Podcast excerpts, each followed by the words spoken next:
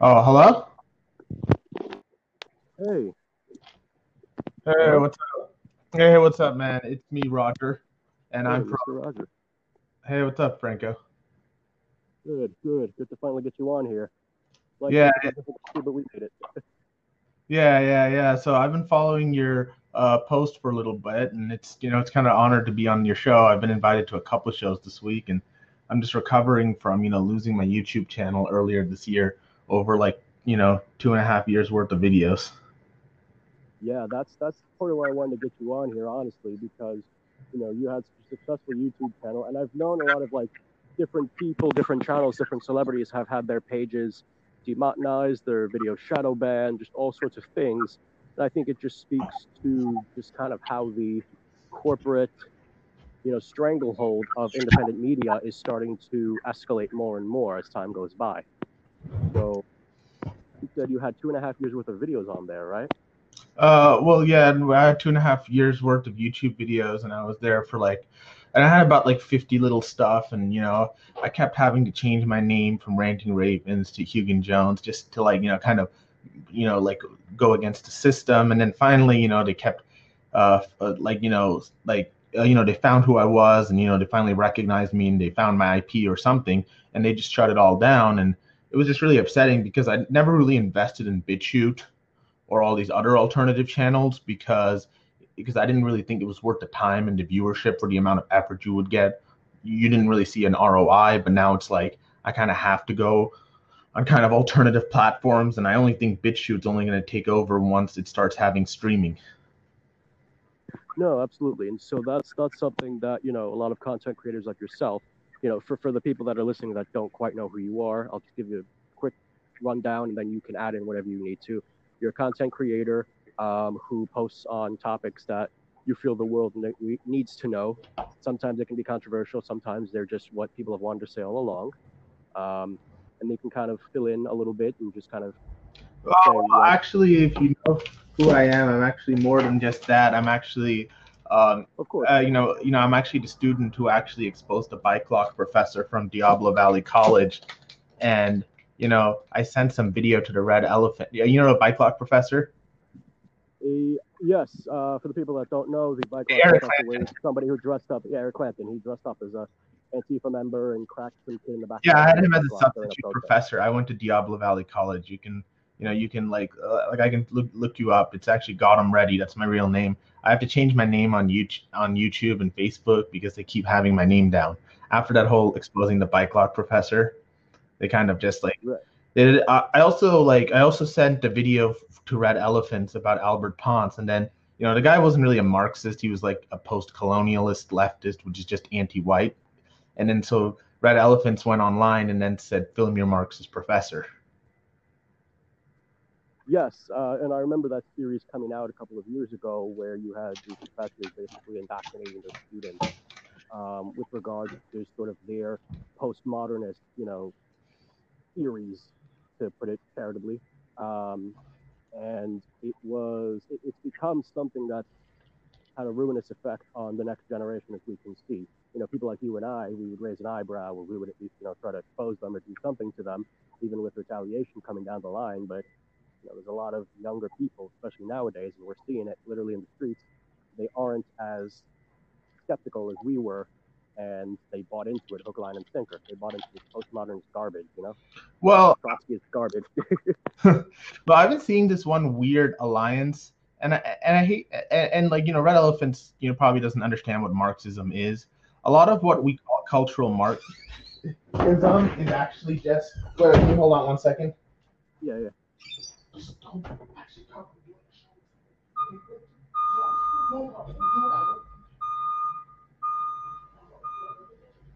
Okay, fine. Okay. Oh no no no no! I'm sorry, my dog just came in. But uh, what I was saying is that a lot of what we call, uh, you know, uh, what we call like cultural Marxism is really just cultural capitalism. It's just capitalism in its kind of its late stages. You know what I mean? Yes, and that's something that I've come to recognize more and more. Uh, you know, a couple of years ago, I used to be vehemently anti-communist, vehemently anti-leftist, so on and so forth. But now I've come to realize that, you know, even if you disagree with everything else Marx had said in his uh, work *Das Kapital*, or what Lenin would have said or Stalin would have said, um, what you would end up with is that his critiques of capitalism were very spot on, were very solid, and were very, you know, well, you know, ironically still applicable to this day. What we see again, as you said, with a lot of cultural Marxism, what we term that it's a it's a false front, it's a mask for cultural capitalism, uh, because you have, you know, oligarchs sponsoring this supposed, you know, um, anti-capitalist uh, revolution when in reality, all this is is just smashing up of smaller businesses so that corporations can take over further. It also ties into Trotsky's theory of a permanent state of revolution, which is why Trotsky eventually left Russia because he was stabilizing the country, and it may also be why Stalin, you know, had to take care of him. And so, when I look back at the older, the classical, the classical Marxism, the classical communism, there's very in-depth and nuanced critique of capitalism, but we find with a lot of these, you know, Western leftists, they claim to be anti-capitalist, they claim to be all sorts of things, but the reality is they're sponsored by the biggest oligarchs in the world. So I just find that an odd sense of hypocrisy, and I find it ironic that the, the, the bourgeoisie, if you will, are the very ones claiming to be pro-working class, all the while they don't give a flying shit about the working class. Sorry to curse, but it's true. Well, I also saw something really weird about this. So you remember like the the kind of the Trump election, right? Yes. Uh, so I remember like looking at the stats, and it was just so polarized.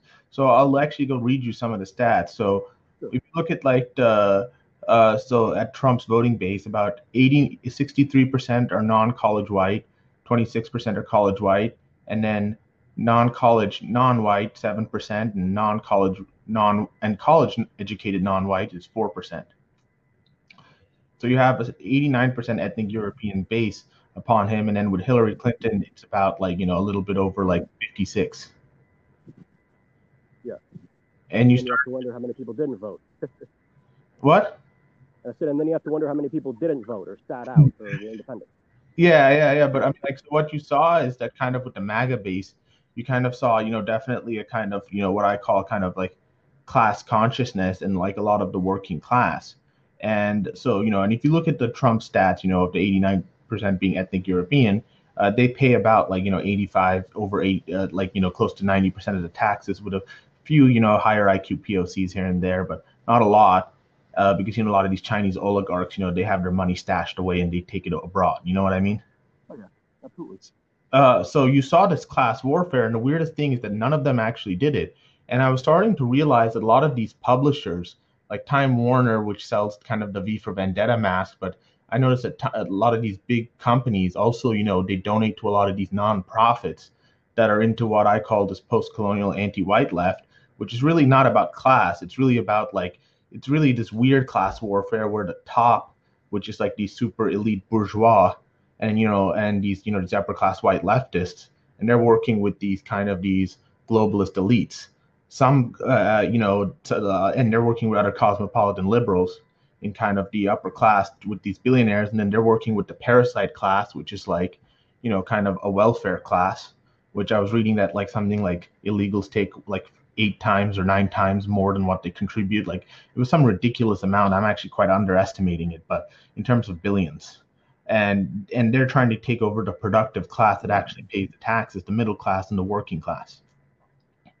Absolutely, and I, I, it is very interesting that you that you point that out because it just ties into what, ironically, what the oligarchs want. You know, people that claim to want open borders are either very naive or very cunning because they know exactly what it will lead to. It will lead to the erosion of the working base of this country, um, and it will lead to the you know, ironically, for people that claim to care about the working class, that would destroy the working class completely now, why would they do that? You know, you would think that the solid working class would benefit them. In reality, it wouldn't, because those same oligarchs are the same people who outsource good middle class jobs from America to China, to India, to Central America, to you know Southeast Asia, to all these different countries. And they're also importing a lot of the illegal labor from your Central America, your South America, so on and so forth. Now, why is that? Because they can pay them significantly less, treat them worse, and you know if any of them complain, they can just throw them out and that, or get them deported or whatever, and then just hire a flood of new uh, illegal labor.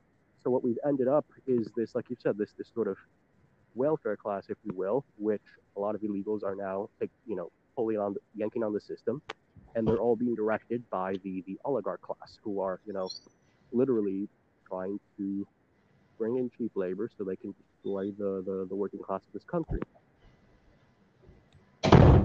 Uh, well, even kind of worse is that I've noticed that a lot of these Latin Americans, and I've talked to a lot of them, a lot of them would really want to go back. Have you heard of NAFTA? Uh, yes, the Bill Clinton trade deal in the 90s, where uh, it just made this open free trade between Canada, the United States, and Mexico. Supposedly, yeah. it damaged Mexico's economy in the 90s. Well, actually, yeah. So what happened is that if there was like uh, Mexican corn uh, producers would sell it at around like kind of like you know these uh, at kind of like you know five dollars a pound, they would just dump corn. They'd be even worse than a Walmart. They dump it like a monopoly at two dollars a pound, and then you know then they'd put all these Mexicans out of business, like two million of them, maybe two three million of them. Um, you know, uh, and it's around there because they even underestimate those stats. And then that causes ripple effects because all the bars restaurants theaters in those farm towns also go away. And and then once those people are are you know you put all them out of business you make it $20 a pound. So like one out of like five out of people in mexico are actually very malnourished. Yes absolutely. And that you know i can't help it and, and then they also and then they also like you know start to run to america through the fields through like you know the coyotes and kind of the cartels and then uh then they moved like you know a million like jobs from kind of like the the steel industry and the auto industry. So then you have one million jobs going down there. You know, only one third of those people are actually able to get jobs, and then now they have to get like you know half the wages they once had. Absolutely, it's destabilization. It's like literally economic destabilization of that country because, as you've said, uh, they manipulated the prices artificially with regards to the to the corn.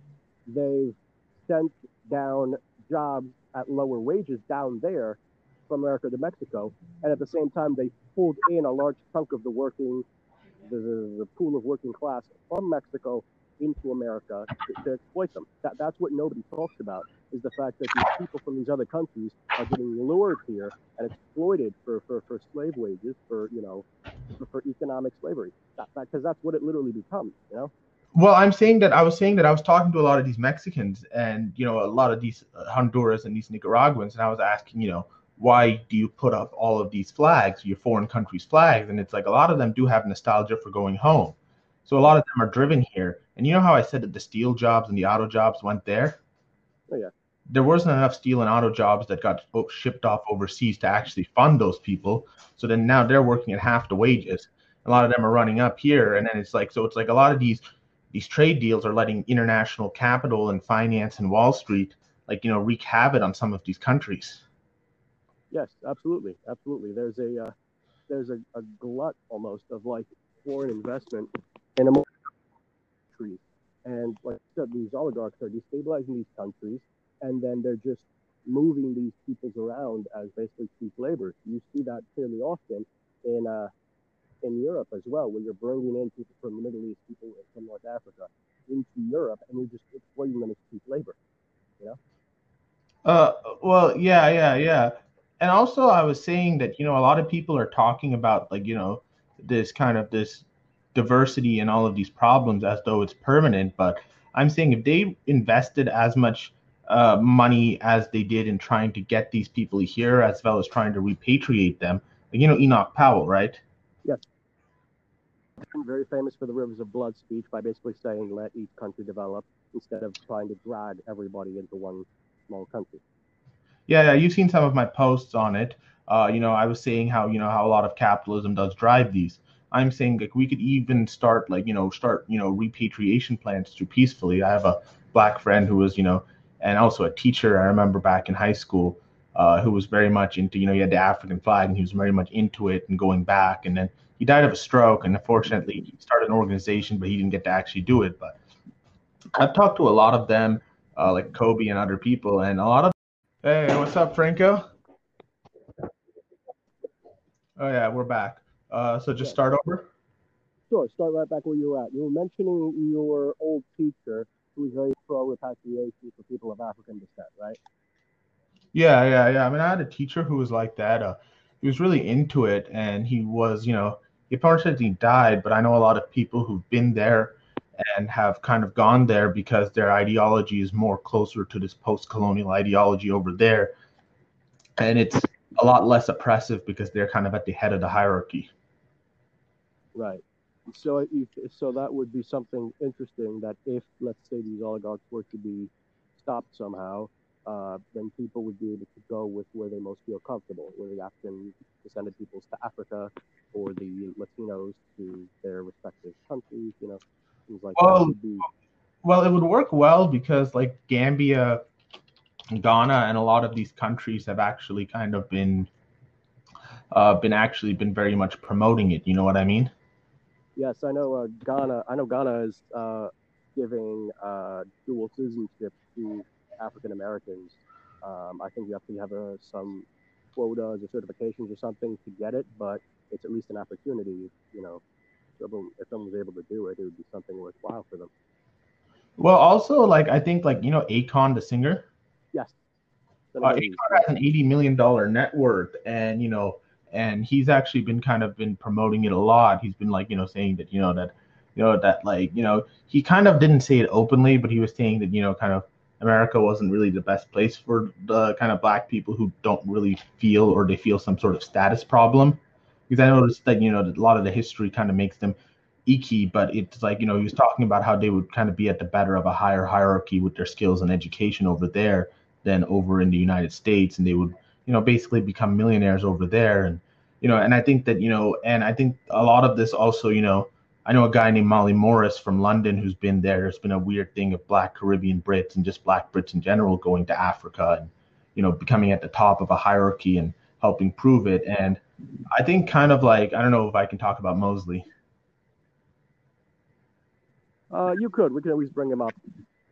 Uh, well, you know, I mean, uh, well, he and a lot of other people, I think, you know, uh, and a lot of other like leaders in the nationalist realm, they talked about having a sphere of influence so we could you know help with the voluntary repatriation of people and even start developing these countries so that they can have a higher wage because i know a lot of it is because of lack of development and you know they have a lot of high child mortality and they need that labor. Some of it's also because of foreign aid and destruction of their industry that causes it but it's different for different countries. I'd say that's a large chunk of it. I think a lot of destruction of their you know like so the foreign industry uh, the foreign aid has destroyed them, destructed their industry, and it's this almost permanent sense of being held down, you know, and people don't really want to admit that, but it's absolutely true, you know, that a lot of these, it's now gone from instead of colonialism, it's now just turned into a corporatocracy where you have these huge juggernaut corporations like Bill Gates from Microsoft with these people, you know, nobody wants to talk about it. Uh, yeah, yeah, yeah. And I think that a lot of the times it's just like whenever these countries do want to develop, especially like kind of in the North African Arab countries, there's a lot of like weird destabilization by not just finance, but these megacorps that also drive people to the West. Absolutely. It's this it's this odd thing where and in a way part of it is like what would have happened anyway to a degree, but it feels like an acceleration now. You have a huge brain drain from you know, African countries, especially the Western African countries, coming into the West and things like that. And, you know, basically taking out the brain power from those countries and putting it in the West, you know? Not only are you destabilizing the, the African countries by doing that, you're also um, upending the, the working base of the country that those Africans end up in. And so it's one of those things that becomes a double-edged sword. And in the end, the only people that really benefit are, you know, maybe they get a little bit, a couple of extra dollars um, coming here than they would over there, but they're they're disconnected from their culture. They're, you know, they don't feel welcome here for one reason or another. And the only people that really benefit from it are the, the oligarchs, the corporations, the big people that are keeping their boot on everybody's neck. Well, one of the programs I've talked about, you know, because I'm a demographer who talks about solutions to the demographic problem and how to get it back to 65 like you know my friend Kobe was saying that you know if all these African Americans, you know, and he was big into BLM and he was kind of there. Uh, he was more of just kind of an acquaintance. It was interesting to see, talk about him with the repatriation. He said if 50% of them, you know, uh, you know, had actually seen it, you know, at least like you know 25% would leave within the first five six years, and then another 25% within the next 10 years, and then maybe within like you know the next 20 30 years. He said another like by the end of it 75% would leave especially a lot of the more left, like like a lot of the more radical anti-American ones. Yeah. And I'm saying that. what? It would be the perfect solution for them if you know if uh, to paraphrase what Marcus Garvey had said all those years ago, if there is any man of African descent who does not feel welcome in in America, he may go back to Africa, he may go back to his motherland, you know. And Marcus Garvey said that all those years ago, and he was absolutely right, you know. And I think it was the oligarchs who stopped Garvey from the repatriation program that he wanted because they wanted to use the blacks as cheap labor. Well, actually, Marcus Garvey also said that there was like uh, some uh, mail fraud set up, and uh, there's actually a lot of like. Uh, uh, like I don't know. Apparently, he blamed Jewish people, but he also blamed like the richer people within the within the kind of the Southern Confederacy. And you know and there was a lot of like moves to prevent the back to africa movement because of cheap labor and kind of having that divided. I know ford used to use them as strike breakers. Absolutely yeah. And i think that uh, you know people always claim the confederacy was all about slavery. Um, it's about the same as we have now. It's the, the oligarchs the 1% 2% especially who are you know keeping their foot on the neck of everybody else because they want to use certain groups of cheap labor, whether they be poor whites, blacks, um, illegal laborers in this case. Uh, and it's, you know, people tend to think it's racial, and maybe to some small degree it is, and maybe, you know, racial in the sense that everybody wants to be with people that look like them. But the majority of it is economic, and we're only starting to still peel that mask back, if you will, now. You know, we never really did that before, at least not to this degree. And Marcus Garvey, I think, also implied that there was actually a stake at preventing a return movement. Oh no, I I, I wouldn't doubt that at all. I, I, I if I remember correctly, I think the NAACP was fervently opposed to uh, to a repatriation program. Why I'm not too sure, but if I had to guess, I think it was sponsored by the same oligarchs, the same people that had a vested well, interest. Well, the NAACP was like funded by like kind of like the cosmopolitan business establishment oh yeah, a lot of Jewish uh, investments, a lot of cosmopolitan investments, you know, these sort of mucky mucks, if you will. Yeah, there was a lot of investment in there, and to a degree, it still is, you know. And think about it, the NAACP has been in business for decades, and well, I, have also realized that a lot of the black community are very gypsy-like. They move around for welfare, or they move around for urban culture, or they're very like they're a lot more like you know move moving and uh, mobile in terms of their kind of their nomadicism than a lot of these white southerners who'll be in the same village for 200 years right and that you could even base that off of uh, off of culture itself there is a more hunter-gatherer nomadic vibe coming from certain parts of africa especially the parts where the the slaves were sold to the, the Jewish merchants who ran the slave ships, the Arab merchants who ran the slave ships. Um, Whereas, as you said, the, the Southerners will stay in one village for 200 years. Why? That's a direct connection to the, the Scots-Irish heritage, where yes, you would stay in your clan, in your village for 200 years or more if you had, if you could. Uh, well, yeah, yeah. I've also realized that you know, like, so there's like a.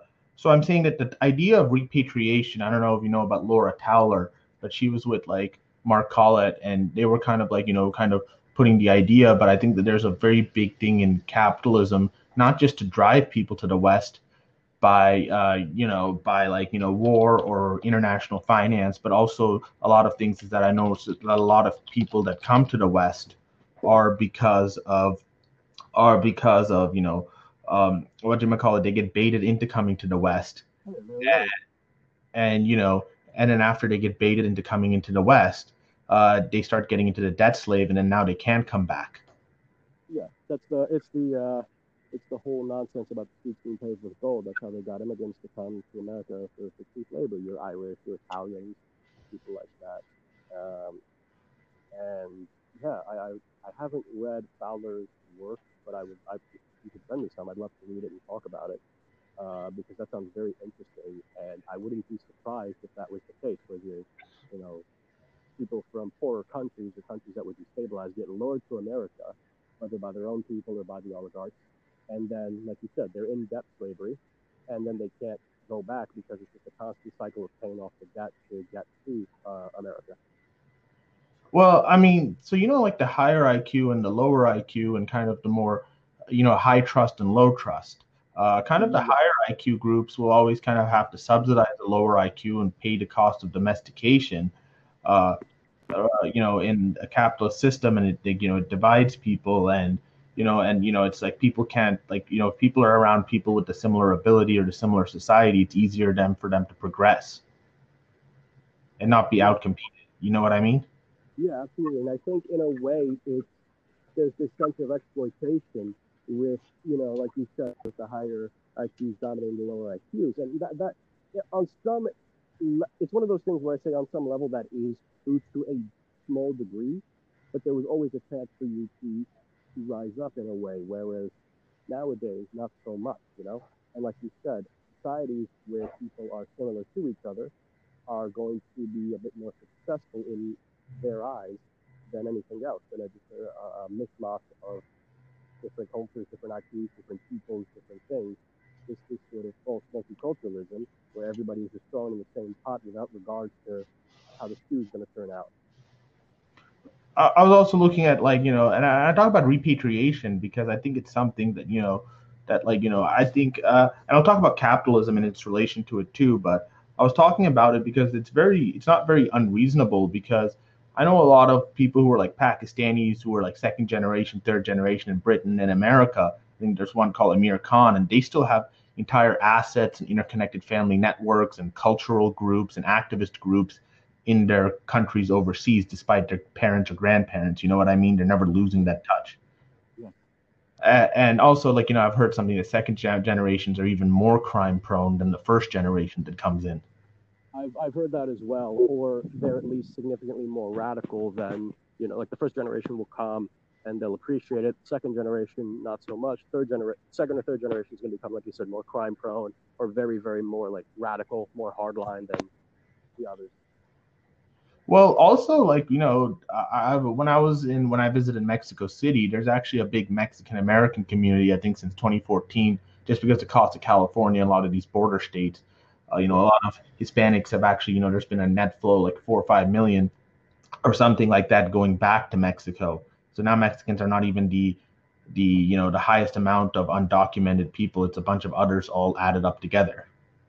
Uh, and I'm saying. a few headlines about that. But go ahead. Oh no, no. I'm just saying that a way we could start doing this is, you know, I, I was talking about a sphere of influence, which a lot of you know European nationalists, third positionists, and even socialists were talking about. So, where you know we could start, you know, guaranteeing people like you know, uh, money abroad, and we could start like you know guaranteeing them work with repatriation cash and with some sort of like training. And we could start like you know networking with these governments. The zionist movement was able to get people after you know after over like you know a thousand years of being apart. Uh, you know i think we could do it in a very much shorter in a very shorter time length if we network it. I think the key is not to agitate our kind of our relations I agree, and I think that would be a great thing to, to, to push for, if you will. I think it'd be the way to kind of go forward, because like you said, if the Zionists could do it, you know, regardless of your thoughts on Zionists or Zionism, um, positive or negative, I think it's a good, it, it's a model to follow, especially if you're if there are a lot of people, like because you've mentioned all the Latinos, you mentioned the Pakistanis, things like that. They still have family, they still have connections in their their homelands.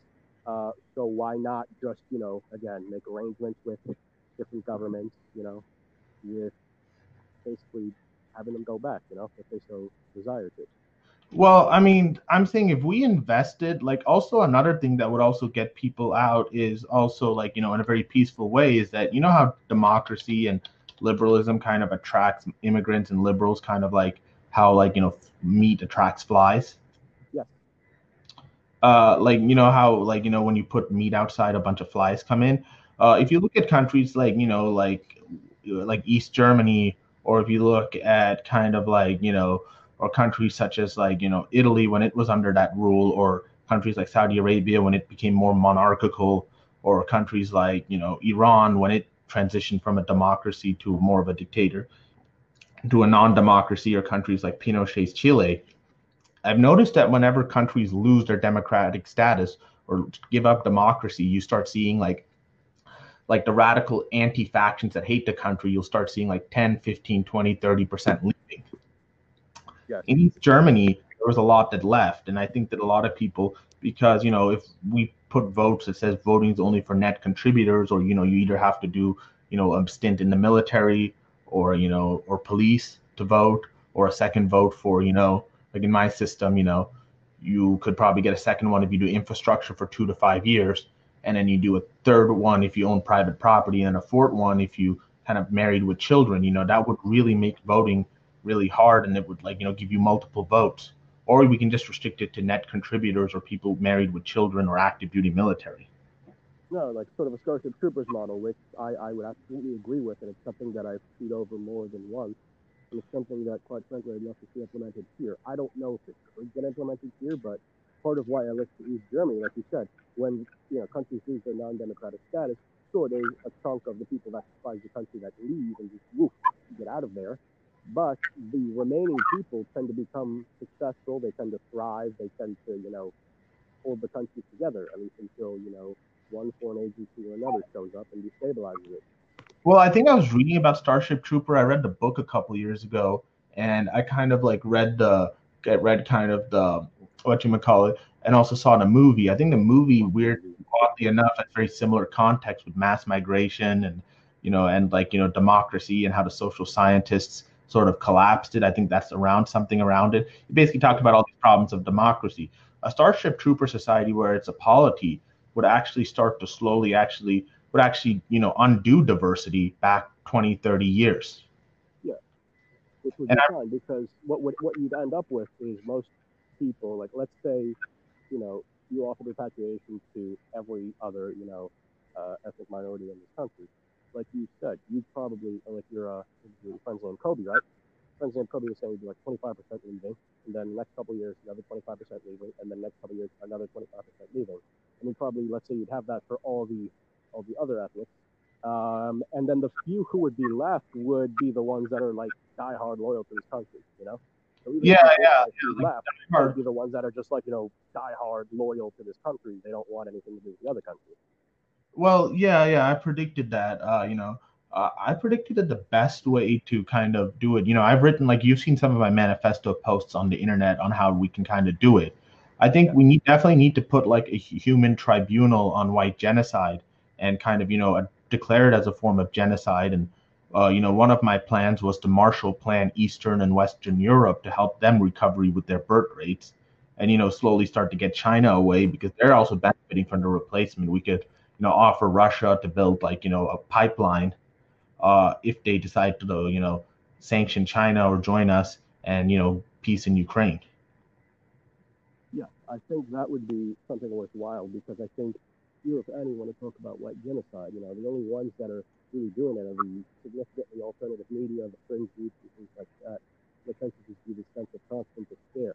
But I enjoy the fact that you're actually talking about possible solutions to try to rectify this, this situation because it is a dangerous situation, you know, not just for you know, people in at risk of it, but for everybody else, you know. I've learned that, you know, the more you harm a specific peoples and nothing happens, that's when it will have a ripple effect to the other to the other races. You know, in an odd sort of way, I've seen black the canary in the coal mine for years with regards to social engineering in America and now that same social engineering is spreading to the, the white community. You know. And well, also, also, also, the modern international neoliberals they not only destroyed the the demographics of Western countries, they're also messing over with the demographics of the Middle East and Africa and Latin America. Yes. And they're also displacing people there, and then they're moving populations where they shouldn't be. Exactly. They're, ma- they're mashing tribes together, if you will. You know and there ends up being tribal warfare, and people turn around and say, "Oh, that's how those countries have always been." No, you social liberal, you made it that way. well, actually, well, actually, you know, you know Turkey, right? Turkey, the Turkish people are actually in risk of being replaced by migrants themselves. Wow, I genuinely did not know that. Or, or they're in like, do you know how many like Kurds and other people are going into Turkey because of all of these like crazy international finance, not just the wars, but also their financial schemes? It's like millions. It's like tens of millions. Yeah, no, they've. I know the Turks have had Kurdish trouble for years. Um, I didn't realize it was that, you know, that neck deep. Because if there's a whole flood of like refugees and things like that coming in, because one thing that I don't know if many people know about this about Turkey. A lot of the refugees coming into Europe from the Middle East have used Turkey as basically a way to get in. You know, and some would argue that Erdogan and his administration are the ones pushing the refugees into Europe so they can destabilize Europe. But you know, that's a story for a different day. Uh, well, yeah. Well, not only that, it's also I think there's a part of Turkey that's extremely Arab, and the southern part, and that's extremely Kurdish. Right. And they're kind of have their own like kind of autonomous kind of control, and they don't really want to kind of you know like cave into him. And then you know they're kind of like you know they're they're worse than our sanctuary states. They're like ten times worse. Wow. Uh, maybe not ten times, but they're worse than our sanctuary states in the way that they actually just open the doors. Wow. Yeah, is that crazy? That is crazy. Wow, I didn't even realize that. Well, I heard somebody from Turkey or they somehow smuggled because Turkey's like kind of a weird place. Uh, but I'm just saying that it's like you know you've read some of my manifesto, right? Yes, I think so. Uh, I mean, I'm saying that the way we would start selling this is that you know we can say that you know 89 percent. Uh, well, one of the ways we have to sell it is first kind of acknowledge that democracy and capitalism aren't really working out for us. Exactly, and if anything, they cause more problems than they fix. And the only person I've seen that's anti-capitalist from the right is like a Tucker Carlson. Uh, yeah, so have so have I for now. I've heard of a couple of.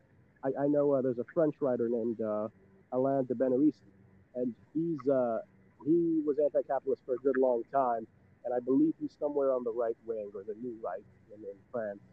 Um, my views are, are evolving toward more of an anti-capitalist bent, and I'm sure you've seen that, and a lot of other people have seen that and it scares people. But I always try to tell people like capitalism is a large part of why we are here in the first place.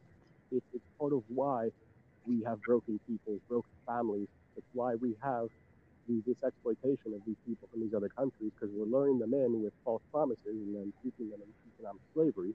It's why we've outsourced good middle class jobs to third world countries, you know, and well, also another thing that would also, you know, kind of de-diversify the country. I remember this from Starship Trooper kind of thing, is to create a social contract and an access charter. So the Quebec Values Charter in Quebec actually outlaws the burqa and hijab, and they have a lot of, you know, anti-multicultural kind of policies, and they have a have a society of, you know, exclusion, right? Right. So Quebec is still like 88% white French, or you know, 88% white while like you know other parts of Canada are getting very displaced. Uh, while Toronto is more friendly towards kind of migrants with a culture of multiculturalism. So you know the culture of liberalism and also you know like all this weirdness kind of coming in and and you know and I, and I think that you know there's definitely like you know some some way in like terms of invitation and, the, and our attitudes towards these migrants when we give them fake status. Yeah, and in a way you're you're also and it's the thing where every, and I'm going to use Trudeau as an example for, for Canada. In a way, everybody thought Trudeau was nice, tolerant, uh, etc cetera, et cetera, very liberal, quote unquote, and friendly to, to migrants and stuff. And then come to find out, he is just as corrupt, if not more so, than the supposed exclusionary people, you know? Um, he's all friendly and nice before you find out he's done a multitude of financial crimes, uh, dressed up in blackface, and just a whole host of other things, you know? Well, yeah, yeah, yeah. I mean, like you definitely liberal elites. Like I used to work at a bar with a bunch of them. A lot of them, you know, don't really like these POCs that they're doing. Uh, they know they're just doing doing it to kind of get ahead. Yeah, and that's part of the problem we have with our society, where you are, you know, fake. You're hypocritical. You're, you're, you know, and, and I think on some level the POCs can kind of sense it, at least the smart ones. Um, but it's very interesting to kind of see this sense of people just well, the reason that POCs don't really vote traditionalism and the 89% of the MAGA voters are of ethnic European descent is because stuff like the Constitution and stuff, and I know I'm an exception, but stuff like the Constitution and civic law and civic values and civic, nationalism has an implicit identitarian basis to it because it reflects the biosoul and the ideas of a people. Now, I want to go kind of say oh, a big thing, uh, like, you know, and, you know, and that's what it does even though we have the Constitution, we don't have any way to do it. We should have like a mandatory pledge or allegiance to the body politic and the Constitution, and you know start you know having mandatory integration laws, like you know the Ford Foundation, right? Or the Ford Sociological Foundation when migrants were first coming in, and this was before Global Homo hijacked it. now it's like weird, but it used to like you know, and the Woodrow Wilson and Theodore Roosevelt they used to do this too. They used to you know make inspect people's houses to make sure the furniture, cuisine were right, the kids were going to school, and people were having American flags and they were swearing allegiance. And you know they wouldn't allow like you know like if we allowed if we got rid of like halal kosher slaughter burqas hijabs and heavily taxed like you know all of these you know how these foreigners have these foreign markets? Yes. if we put a 400% tariff on that that itself or just putting english as the official language that itself would get tens thousands if not hundreds of thousands of people to leave. Absolutely and I, I you know despite my family being french i you know would completely agree with that. I'm a firm believer in assimilation to the country that you are in. Now you can, obviously you can you know speak your own language at home and things like that and you know keep some of your traditions to a degree at home, but I would agree with that completely because, you know, and even, you know, the people from France who would come to America, they would say, well, if France was so great, I would have stayed in France, you know? Uh, and I, I take that view to every other country, you know? If the other country was so great, why, you know, why did I not? Well, none of them really want to actually be a part of America or France. They want to create their own country in those countries. Yeah, like, that, that's not going to work. That's not going to work. Yeah, and a lot of these Somalis, they're not really losing anything because they already live in Somalia and Minnesota. When yeah, I went, have their own ethnic enclave. Yeah, when I was in like Minnesota, they had these Somali after school cares where they were like teaching kids how to read and write Somali and speak Somali, and they were having all these Somali signs. I was walking down, I didn't even hear a word of English. Yeah, it was just surrounded by it. You, see the same thing with uh, with, uh, with the uh, with Spanish communities, with, with um, different communities Chinatown. You walk down, walk down. Most of what you're hearing is Chinese. You know. Oh well, yeah, yeah. Well, I was actually reading about like Austria and actually uh, and how they banned the hijab and or how they were trying to you know put fines on it, and you know and that itself got like you know like tens and thousands, if not even more, just to leave. Yeah. Uh, like I'm saying that there's like easy ways we could do this. Uh, Latin America because I because a lot of these people aren't mentally capable of assimilating you know, like a lot of these people, you know, they're just if they have like a sub like you know 68 IQ like in Somalia, they will not be able to do it. They cannot even they're not even qualified to clean latrines or you know work as a cashier. You know what I mean? Yeah, yeah, I do. I've, I've heard that theory before, where it's like if you if your IQ is down past a certain point, it's not going to work. You know as for the as for the elite migration, and I'm not going to let that go because elite migration is just as dangerous, if not worse, than low IQ migration. Probably worse at this point because it's like again, it's the brain drain from other countries, and you're just dumping it here, and you're destabilizing the countries that they came from even further. Well, elite migration it's usually cosmopolitanism. So when people in like, and I've written this in my manifesto, when these Chinese and these people who are like you know kind of affiliated are buying up resources, land mines, property, and driving up to rent in Vancouver. And real estate, you know, yeah. We have to use somewhat, you know, I know socialism has been a word, and I don't really call it socialism. I call it nationalization. It's just simply a policy even we've done with Amtrak. Absolutely. And that's something uh, that needs to happen no matter who's in power. Like we need to like if these Chinese people if they're like buying up resources and they're like driving up rent, we at that point i think that there's a valid case for us to merge the state sector with that like you know start nationalizing some of their property putting strong price controls and kind of ending the speculation and diversifying and uh, outlawing hedge funds and massive investments. Also you know other policies i've set to drive them out is you know tax foreign assets at 50% and money transfers and property and also kind of like you know if they're owning monopolies of property natural resources and houses we need to use the state sector to not only auction that off, but break it up and start even taking over that stuff. Because I think national. I agree completely. I agree completely. That's because that's something that needs to happen. And you and I both know if you know any other country were would be able to do that. You know, um, I'll give you China for example. If a foreign company wants to invest in China, they have to partner up with a local Chinese firm and be taxed pretty heavily um, in order to do business in, in China. Hmm. So the question then becomes, why can't we have similar policies here? You know. Well, also with Saudi Arabia, you have to like kind of like you know start. You have to invest in Saudi Arabia, or you have to hire a certain amount of people who are Saudi Arabian, even if you own a call center. And they don't have an open investment stock market because financialization of an economy is what kind of attracts a lot of these things. Like we need to tax financialization and get away from speculation. Like the Commodities and Trading Act of Bill Clinton says that if you own a pig factory, you don't even need to have bacon or pigs. You can just invest and move around currency and start speculation. Yeah, and that's that's heavily damaging to, to our country, to a large chunk of what our country was. Um, and I think that's something that few, if any, really talk about. And I'm really happy you and I are talking about it for the sake of our, of our country. You know, have you kind of? This is well, yeah, but I'm saying this also attracts a lot of migrants too. And I'm saying, like, would you agree that a Starship Trooper society would kind of fix a lot of our demographics? Yes, I think it would. I think it absolutely would. Also, also, I've noticed that you know, like, you know, there is a weird thing of like Latin Americans whenever whenever times are not suiting up their case, like just with Trump, about a couple million just left. So if we were to sell these ideas in a good way, we not only would have to get kind of the GOP kind of on it with like you know the Tuckers, because Tucker's made a lot of this easier, right?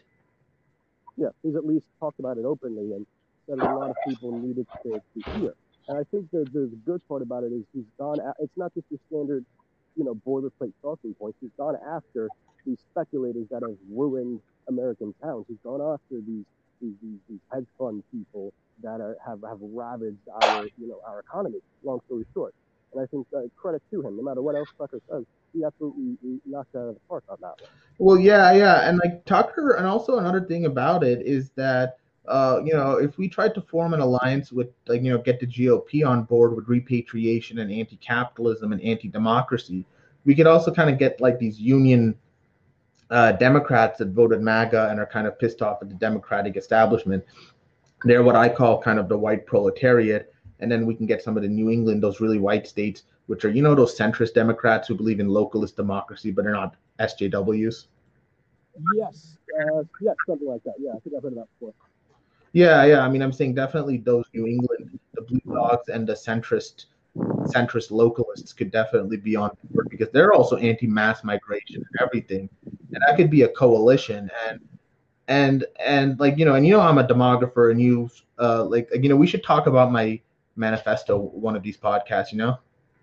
Absolutely, yeah. That's going to be I'm definitely going to have you on again for sure. That's something we're definitely going to talk about more and more. Uh, um, I, I'd love that. I just want to kind of kind of show you what my goal would be for America and Europe.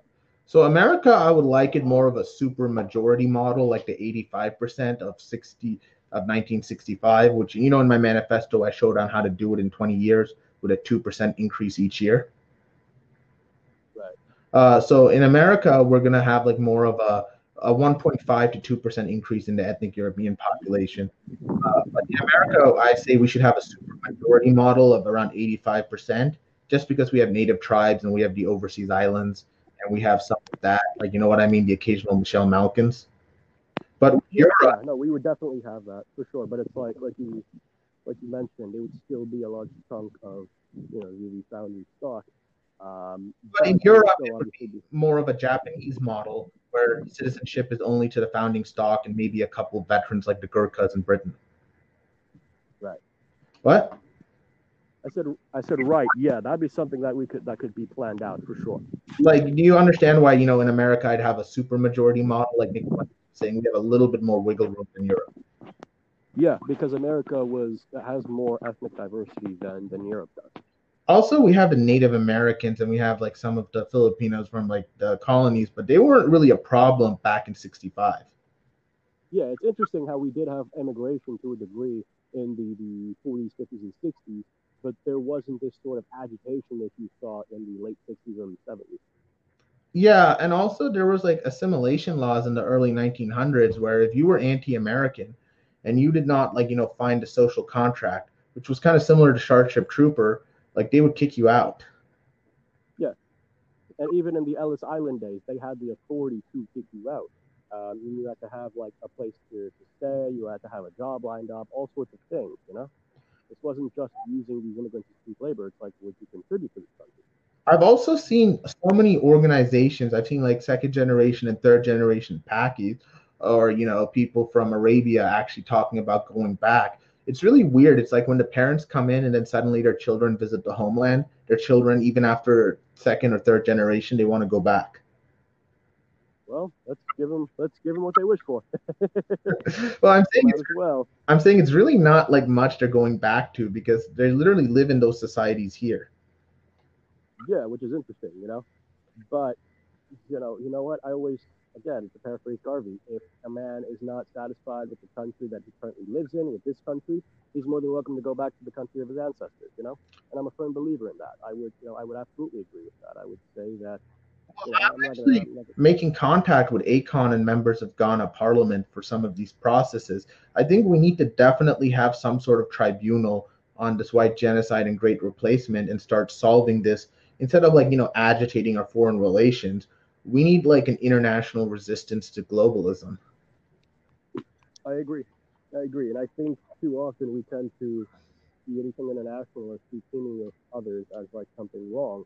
But in reality, we're going to need allies from all sides. You know, we're going to need people that are against this, this oligarchy, this globalist uh, cancer that is spread throughout the world. You know, it's not just damaging the West, know, America and Europe. It's damaging uh, Africa, damaging Asia, damaging all these countries because none of what's happening now is sustainable. You know, it's only going to just lead to further destabilization, and I think that's what the oligarchs want, so they can just be the one percent sitting at the top, and everybody else is just fighting crap.